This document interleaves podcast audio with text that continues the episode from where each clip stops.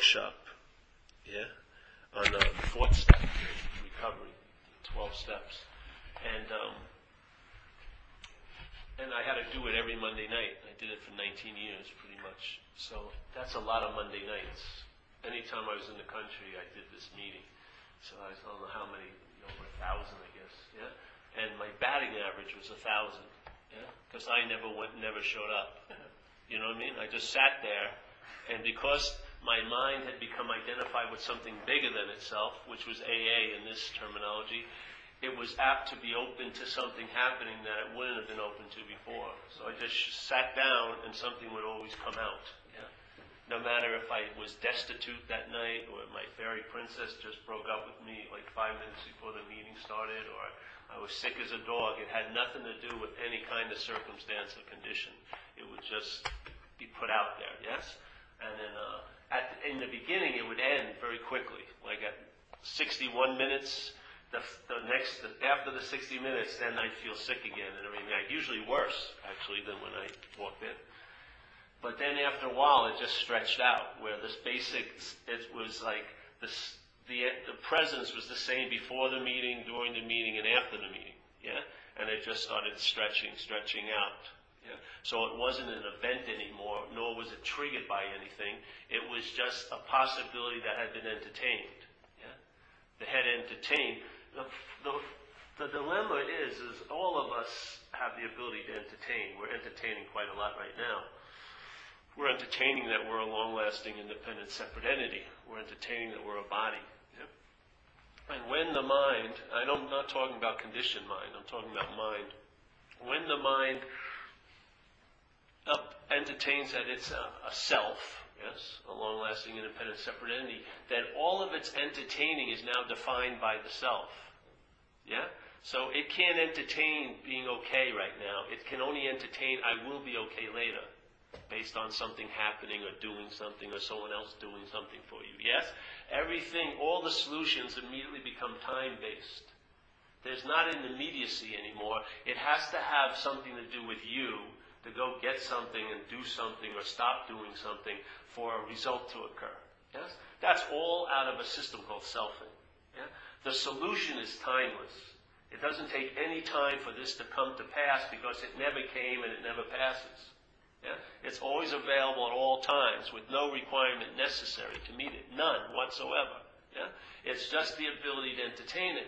So what we did is instead of trying to entertain it as a self, because that will define what you're entertaining. So let's say you entertain the idea of awakeness or enlightenment. Yeah? Immediately, the self is taking this to be a subject, yes? So then enlightenment becomes an object to you as a subject. That's not what enlightenment is, yeah? Or awakeness is a thing that you're going to get and is going to bring you an advantage. That's not what it is. What we're attempting to contact is no thingness, yeah? It's not a conception. We don't want a conception of enlightenment because if it's a conception of enlightenment, it's going to be the idea of enlightenment from selfing, yes? And that ain't enlightening at all. It's bonding. I just talked to someone today on the phone. They were totally fine about three years ago, and then they heard a, a teaching about enlightenment, and they've just been driven crazy ever since because it's it became the golden carrot. yeah, and uh, see, let's say you're has a, like a noble spiritual bent. Yes, you're selfing.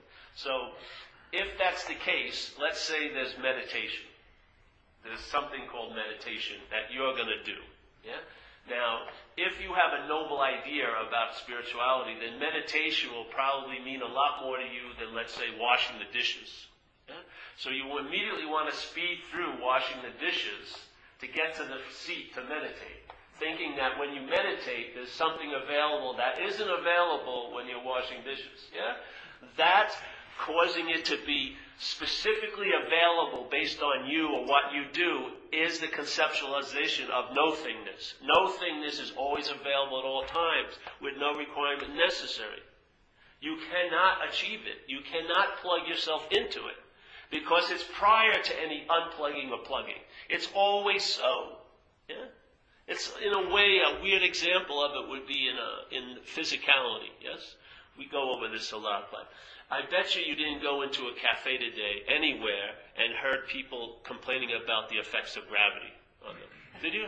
Did you get the, was there like, you know, like in the paper they have a pollen count, you know, or the air quality of gravity, very heavy today.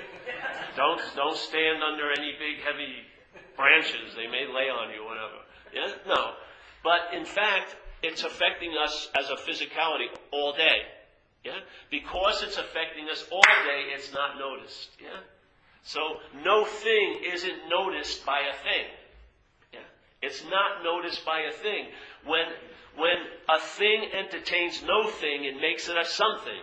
It conceptualizes it. It it it gives it an idea. It makes it, okay, this is, it's like a breakfast cereal box. It has no cereal in it. It's just got the box.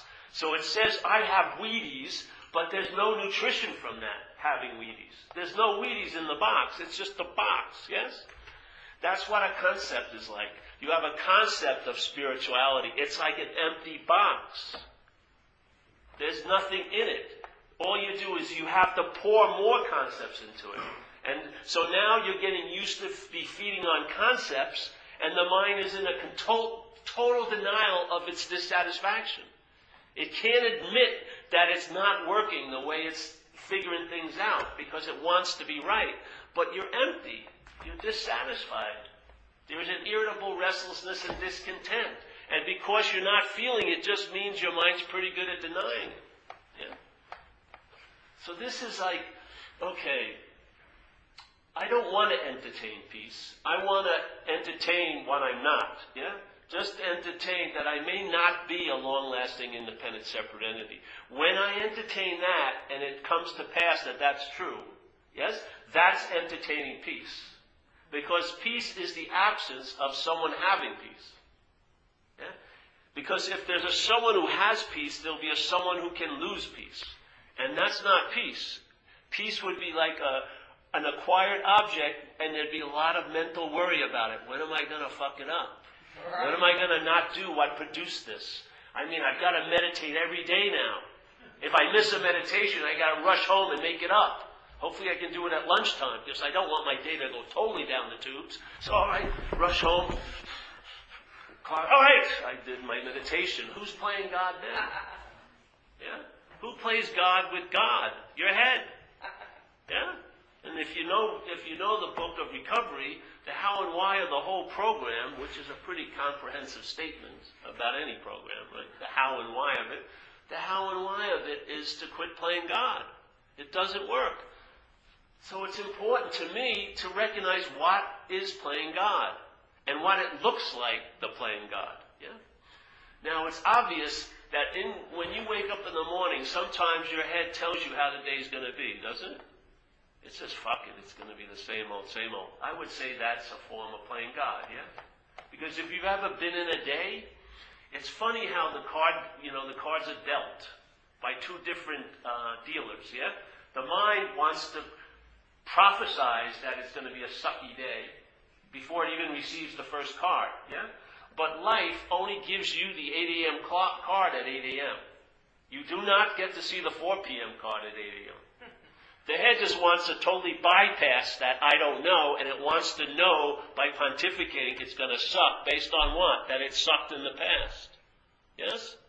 So most of us are living in interpretation that just comes from a realm, a mental realm called the past, which tattoos every moment.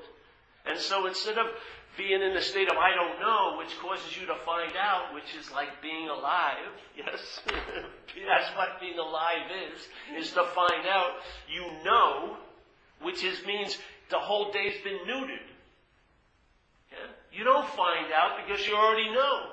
And the only evidence you want to find out about is what supports you knowing. Yeah? So it's all an interpretation. And then there's an ache or a lack of feeling alive and of course, the mind gives us a solution to that. Let's say if you're in recovery, let's say Monday you go to work and uh, at 9 o'clock at night, and you've been there for eight hours, right? Now you're home at 9. The nine at 9 o'clock at night, the mind breaks the news to you you had a bad day. Yeah? Now you were in the day the whole time, supposedly. Wouldn't you recognize it was bad when, while it was badding? Why is it that you're on a huge time delay, then the mind breaks it to you, I had a really fucking bad day today. Oh, then you call up other people to get support on this story. Yeah, did you, did you see me? Was I having a bad day? Yes, Paul, you were looking like you were having a bad day. I knew it. I knew I was having a bad day. So then the next day you go in and the same interpretation occurs. Now you're starting to feel like the boss is going to fire you. So now you're looking at the boss very suspiciously, and every move he makes, you take it to see how it pertains to you. Yes? And then you see the other people talking near the water thing, and they know they're talking about me. They're conspiring with the boss to fire my ass. I know it. So now you're resenting everyone in the room. This is just Tuesday afternoon. By Wednesday, you say, I'm going to show them you don't go to work. Yes? By Thursday, he does fire you because you didn't go to work. Thursday night, you go to the bar and you're just, you hit a point, which is an incredible point, which is fuck it, yeah? As soon as the mind brings you to that point of fuck it, and you comply with that, it offers you a solution, doesn't it?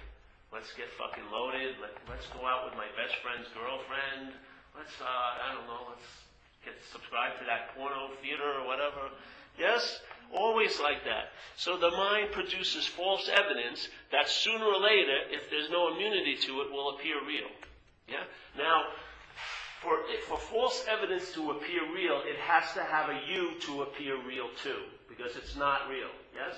So, because this is a subjective experience, your subjectiveness will make something appear to be true or false. That's why it says in the book, in the beginning, one of the forewords, it says, We are a hundred men and women who have recovered from a seemingly hopeless state of mind and body. Seemingly means it, it appears to be true or false to you. Yeah? So your role in the disease is huge because it will be a hopeless state of mind and body. And if it's a hopeless state of mind and body, that's like almost a permanent fucking. So you're just going to keep getting loaded no matter fucking what because you don't see it ever going to get better. Yes? But it's a seemingly hopeless state of mind and body. If you can let go of the seemingly, it now becomes, it's not a hopeless state of mind and body, and it actually never has been. It's always had a solution available to it. There is a solution, yes? But it's how you view it. Yeah? You have a huge role here. You and I give everything all the meaning it has. When you're looking at something, you're giving, when some lady's looking at me right now, she's giving me a meaning based on her situation, and everyone else is giving me a meaning based on what am I? Am I a solid, real, inherent meaning? No. I'm whatever I appear to be to you. And the vice versa, you to me. Yes? So the subjectiveness, the subjectiveness, that's why it doesn't do us justice. If you go home and write down all the terrible things that happened to you based on alcoholism, yeah, you won't do it justice because the real juice of it was the subjectivity in it. It was subjective, it was a subjective hell. You can't, I can't total up all my car accidents and all my arrests and get a, a, a real concise idea. So that's what the effects of alcoholism was. You can have a perfect life and be in hell outside. It doesn't, the circumstances and situations are not mirrored by the mind. The mind gives those the meaning that they have. So I've seen people in hell that you wouldn't, never in a million years, if you looked at them, would you think they were in hell. But they were in a living hell. Yes? In their minds. Exquisite, exquisite suffering. False evidence constantly appearing real. Producing that atmosphere of fear. Yes? And it's all triggered because you and I, fear is a valid emotion. It's a valid emotion. If you've had a, a lucky life here, maybe you've only felt it eight times when you were really scared shitless, like someone was after you or something like that, yeah? And either you took flight or you fought. But what happens now, that potential is in this form, yeah? There is a strain of fear and anxiety because this needs things. Yeah? I need a lot of things. I don't know if the next breath of air is going to come in. I need food, I need clothing, I need shelter as this. Yes? And so there's a built-in fear that that may not possibly happen. I may not get the food and clothing and shelter. Yeah? But what most people are calling fear is mental anxiety. Their minds are preoccupied with what's not happening. Yes? And the mind using this as a fixation, as a fixed object, it puts you somewhere else at some other time. it will think about you somewhere else than now and at some other time than now. And in that thinking about you somewhere else, let's say next week at your job, some other time next week, by thinking about that, it produces an anxiety. Because let's say you believe you're going to be destitute next week. Yeah? If you have no immunity to the head, you're not going to respond to this. You're not going to be able to chill out. Because where you are is there in your head. And there is nasty. And it's not going to, the nastiness isn't going to be left there. It's transported back here. And it's demonstrating right now in the body. The effects don't demonstrate there. The effects demonstrate here. So you'll be shut down here with no reason whatsoever, but you're not responding to here. You're reacting to there. Yes? The mind has to have you as a body so it can fixate around it, yes? You can't think of yourself as a spirit. And you definitely can't place spirit somewhere else at some other time. Can you? But a body you can. So that gives the, the mind in selfing the possibility to flex its muscles because it thinks a whole lot about you somewhere else at some other time. And it's doing it always now. so here we are now, but for all intents and purposes, we're there and then. Yes? How are you going to receive love if you can't respond to the only place it's going to be offered, which is now? How are you going to sense a spiritual condition or live as a spiritual condition if you're not where the only spiritual condition is, which is now?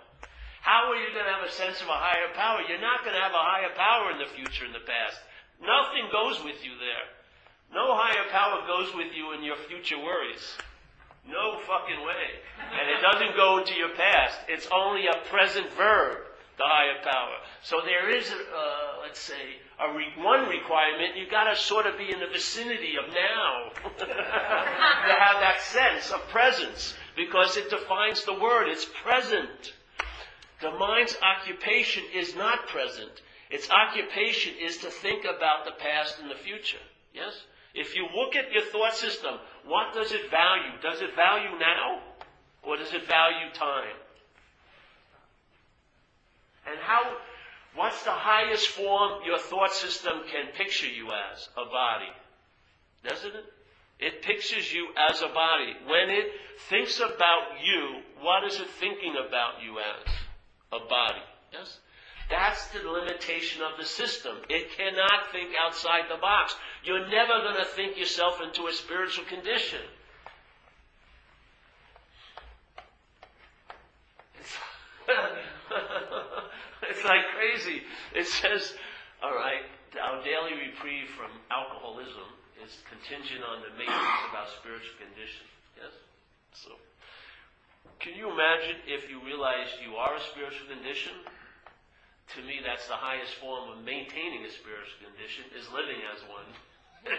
if you're identified as a self, yes, as a long lasting, independent, separate entity, represented by a body, yeah, every time this system of selfing thinks about spirituality, it thinks about spirituality as a body. So it's sort of like trying to graft oil onto water. yes?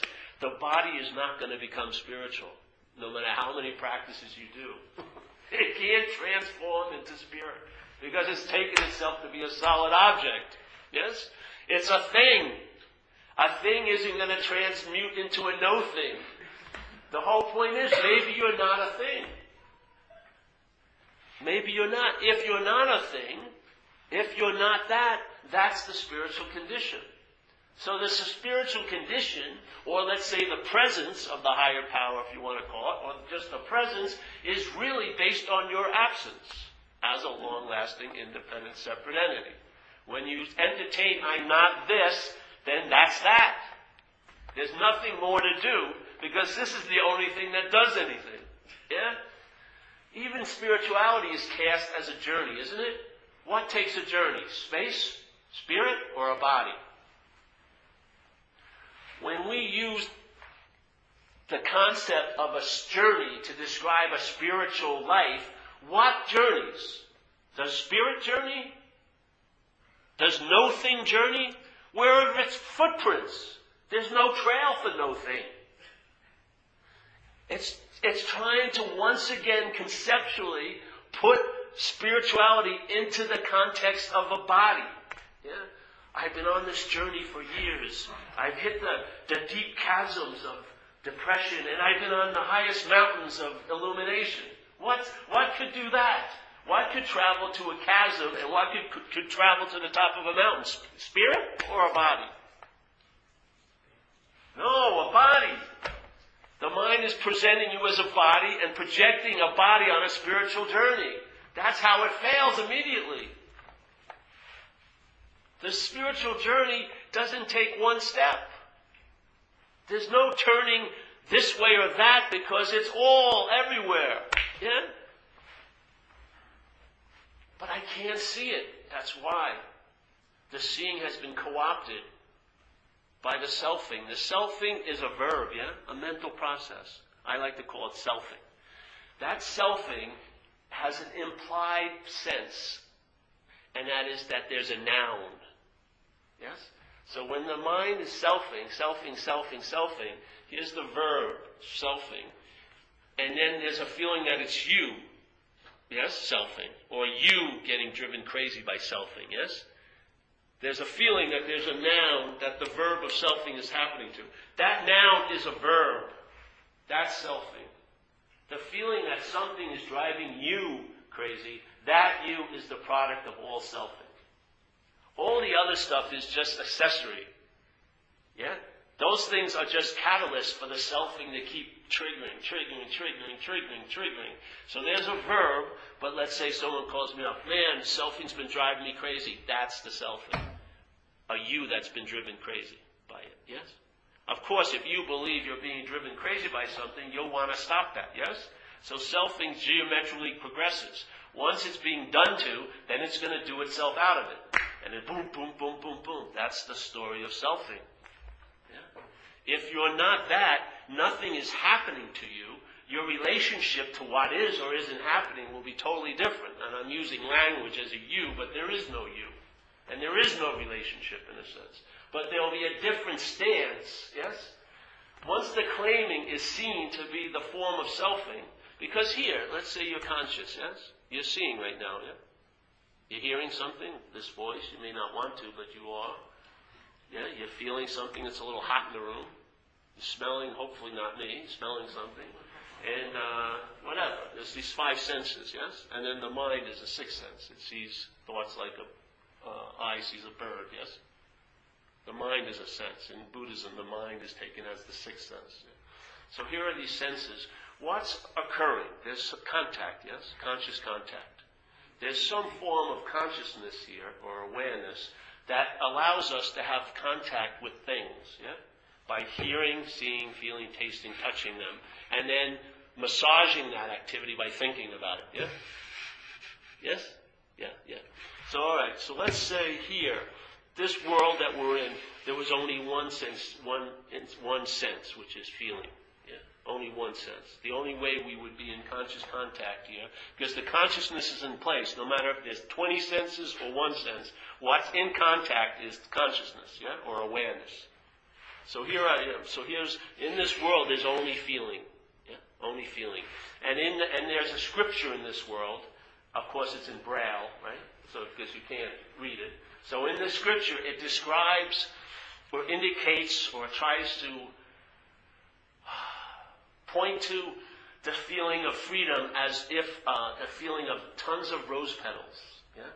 The, fe- the softness of a rose petal signifies the beauty of release, let's say, or freedom. Yes? And so, okay, so you get one of these books and you're reading it, and, you, and now you have a concept, because you haven't felt the rose petals yet, yeah? you have a concept of what it means to you. But every time you felt anything in this life, for quite a long time, there's been a coarse glove on your hand. So everything you touch is being interpreted through the glove. No matter what it is. It doesn't matter how few things you touch or how many things you touch. What's touching it is a glove. So everything, all the conscious contact is being interpreted through the glove, yes? And the glove is coarse. So now, let's say you journey and you get to the heaven where there's a thousand rose bushes, and you've entered the, the gateless gate, and now you're walking through the roses, and this is the moment of life. You're going to finally feel the softness. Yes? And so every time you touch a rose petal, you're touching it with this coarse glove. So what happens? Does the softness translate, or does it get interpreted by the glove? Yeah? Gets interpreted by the glove. You don't have the translation of the softness. It's not occurring. It's not a convincing. It's not an unspoken yes. It becomes a belief, let's say, maybe. So you believe in the rose bush. You believe how soft the petals are, but you haven't had the sense of it. There hasn't been a translation of it. Yes, it's always been translated through the glove. This is what it's like for me, in my experience, the selfing. Yes, the selfing is not a glove; it's an activity that's glove-like. Yes, it's not a noun like a glove, but it's the activity that's glove-like. And while it's going on, and there's a belief that it's about you, or you're the thinker of it, which is both aspects of self. Yes, I, I'm thinking this or it's about me. In that place, that movement, it's like a helicopter. You ever see those things when the, when the uh, blades are moving so fast, it looks like a solid thing, yeah? That's what selfing's like. It produces like an optical illusion in your mind that this is me. so here you go. So the, the, the glove is constantly being woven with the narration, with everything put into language and concepts, yes? With the idea of how we know things here. All of that, all the preconditions of the system called self-centeredness, which defines our experience, defines us, defines you, defines this place, that is the interwoving of the glove. Yeah? I'm just saying it may not be a real glove. Yeah? If you can see, while the selfing is selfing, that it, there is no self, there is no noun, it's just a verb, then there's a freedom. Not in time, though it may translate here in time, but there's like an aha or an unspoken yes. The mind comes out of this like mental yogic posture of selfing and opens up to the to the possibility. Yeah? And as soon as you see what's driving you crazy is not you, yes, you can entertain being free of it. That's the big dilemma in Alcoholics Anonymous, where most of us are still in the activity of being identified as self. So we're entertaining relief from something that we're identified as. You cannot possibly get radical relief if you're identified. The best you can do is get therapy and hopefully you get socialized enough that maybe you'll have a month long relationship or not flip out at the next picnic or something. The, the success level will be very, very meager because you can't entertain that I'm not that, which totally stops you from entertaining you can be free of it. You have to start at, I may not be that. As soon as that starts ringing true, the next thing that occurs is I can be free of it, like radically free. Like it says in the book, you know, you'll cease fighting everyone and anything. The problem will not exist for you. It will happen with no thought or effort on your part. You'll be placed in a position of neutrality. You'll be reborn. A ra- that's a radical shift, and I'm not getting arrested anymore. I mean, that's a consequential solution, but I mean, the other one is not a consequential solution. It's like a quantum leap into an incredibly clear state. Yeah? For the problem not to exist for you and for that to become lasting, it can't exist as you. If it exists as you, it will keep recurring that it exists for you. It will. Because you're giving it everything the meaning it has, and you've called it you. When I entertain this, and I went back to the program, the book, because I was doing these workshops and it's centered on how it works every Monday night. And the, the word, the, all the words, and I had read them for nine years, you know, they all rang totally differently. I saw self as a foreign installment. And then when I read this part of the book, which was, oh, just blows my mind even to this day, right before the inventory process, it says self being convinced that self, yeah, being convinced means to believe with certainty. Yeah? Being convinced that self, manifested in various ways, which is its activity, that's the selfing, yeah? And the real bottom line of all that manifestation is to produce the sense of being the one it's happening to, self, yeah? So, self, being convinced that self manifested in various ways is what has defeated us. So Bill W. separates the two. And if we asked everyone in this room what self defeated them, we all have the same answer. It would be my self, Yeah? If I asked you, you'd say myself beat me, myself, myself, myself, myself. And maybe for six months in a bad relationship, it would be herself. You know, but usually it would still revert back to myself. Yeah? The my is the act of being identified. You see in the word? See. We do this all the time. Put a word money up here. Put sex up here. Put uh, relationships up here. Everyone would give those a certain meaning, yeah? When you saw money and sex and relationship, there would be a reaction. Your mind would give it meaning, yes? If you didn't have money based on maybe an inherent fear you have or maybe the situation you're in right now. Because some people have tons of money and they're st- still super afraid of not having enough and losing it. So it never gets quenched by having it because the belief's there. All right, so now weigh it. Money, sex, relationship. Yeah, I can handle that right now. Now add one word to it, my. My money. How many novels have you written about that? Yes? How many stories, my relationships? Made a little mini series out of them. Yes? And sex, forget about it. the act of the my is the act of being identified. Yes? So thoughts. How are thoughts held in your head? Your thoughts, right? Don't you believe you're the thinker of them? Isn't it? And yet, me and you can't even take a shit when we want to. we can't. We can't even take a shit when we want to. If it was up to us to digest our food, we'd be dead. I'd have a burrito from a week ago still stuck in there.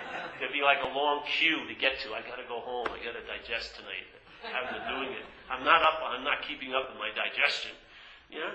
But you know, all these activities that are totally involuntary. One of the subtlest ones, which is thinking, we take to claim it. That's mind-boggling. Freaking mind-boggling. Something so subtle as that, you're saying I'm the one who does it. And yet you can't stop it.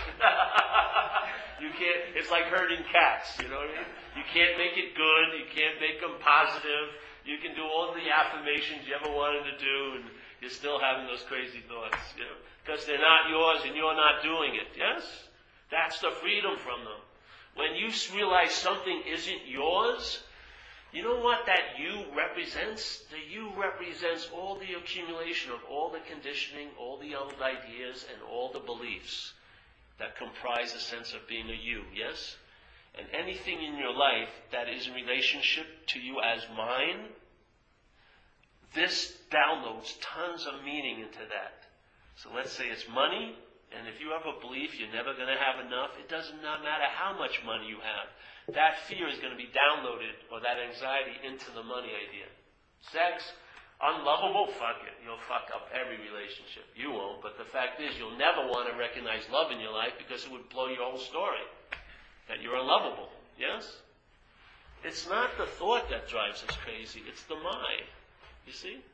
How could you, if you came to my house tonight and shared your thoughts, I'd have, I'd be like Solomon to your thoughts. I'd say, be very wise. Yes, you should.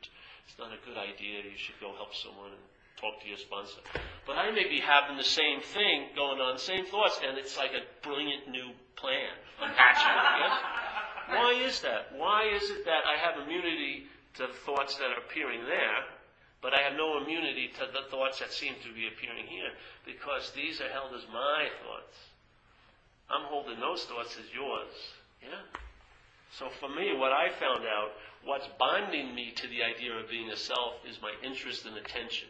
What causes my interest and attention to be about self is it's, I call it me. I am incredibly concerned about me. Whatever that me is. So can you imagine if you saw that I'm not this me, and maybe you entertain, you know, all you gotta do is entertain I'm not that me. Well, there's another quote unquote me, let's call it, let's call it spirit or non thing. Then your interest attention starts resting there. Yeah? Interest attention resting on self is called obsession with self. Interest and attention resting on attention is called abidance in truth. It's the same energy, same freaking energy. Check it out. This hmm? interest and attention enslaved to self, right? Manifests as obsession with self. Same interest and attention, resting in attention or awareness, is what you call as abidance in truth. One produces an incredible sense of peace, the other one produces an incredible agitation. It's the same saying here. Everyone in this room has tons of faith. Tons of faith. Yeah? Most of us have faith in a system that's unreliable, called self-centeredness. Yeah? We're believing all the thoughts, and not even believing the thoughts, we believe we're the thinker of them or they're about us. That's the real believing in the thoughts, not the particular. I don't believe in those thoughts, but you believe that you're the thinker and they're about you. That's the, that's the bondage, yes? Right there. Right there. So you have total faith in something that's unreliable. That's why your life is demonstrating the effects of that. Yeah? When you rely on something that's reliable, your life will start demonstrating the effects of that. That's why a total down and out addict junkie can become an out, uh, upstanding citizen in the world. Though I don't sit, hold that as a goal myself, but you know what I mean as an example. What was he? Was he a total down and out junkie? And now he's an upstanding citizen? He's neither. He's just a potential. Yeah? Whatever the mind is relying on will demonstrate that potential, either one way or the other. Yes? Either traveling heavy or traveling light here. It's where the faith is. So a lot of people have total faith in an unreliable system. That's why they live in huge amounts of anxiety about what's not happening. And how are you going to deal with an anxiety that's made out of what's not happening? You can't go there. Yeah, you can't go to the source of the problem. It's no, it's nowhere, and it's not happening. It's an incredible way to disguise the activity of selfing. You're concerned about something that's not happening. How, what solution would work? The only solution to me was to recognize it's not happening. That's the only solution. If, you know, if, if let's say I'm worrying about next week, well, let's see, well, next week's not happening. So now the worrying is just dangling. What does it do? It looks for another object to worry about, doesn't it? And if you say that's not happening, and then like it's like a live wire, it's just trying to find a connection to throw off some sparks, yeah, to create a, like an emotional or mental state. But if you keep taking the object away from it, it can't trigger anything. So if it's like, oh, well, that's not happening, but there is something happening three weeks from now. No, that's not happening either. Yeah. So if I was like a therapist well, first of all, I'd be out of business because the first minute you came in and wanted me to therapize about what's not happening in your life, I would say, it's not happening. The rest of the 59 nine minutes of the session, you can do whatever you want. You're free. What? It's not happening. If there's a recognition it's not happening, what kind, how can those effects seem to be real to you? They have to be taken to be happening for them to appear real to you. If they're not, if the false evidence is that they are not happening, if that's recognized, there's your solution. The solution is it's an imaginary problem. If it's a problem that's imaginary and you keep applying solutions, that's a bigger problem. Yeah? Because